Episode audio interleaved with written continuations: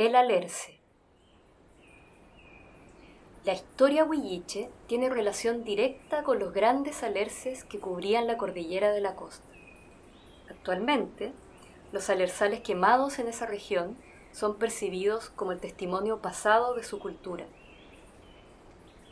El Lawen es una especie única considerada una de las formas de vida más exitosas de la naturaleza puede llegar a tener 3.000 o hasta 4.000 años, convirtiéndose en uno de los seres más grandes y longevos del reino vegetal. Los alerces más antiguos todavía están vivos y tienen más o menos la edad de las pirámides egipcias.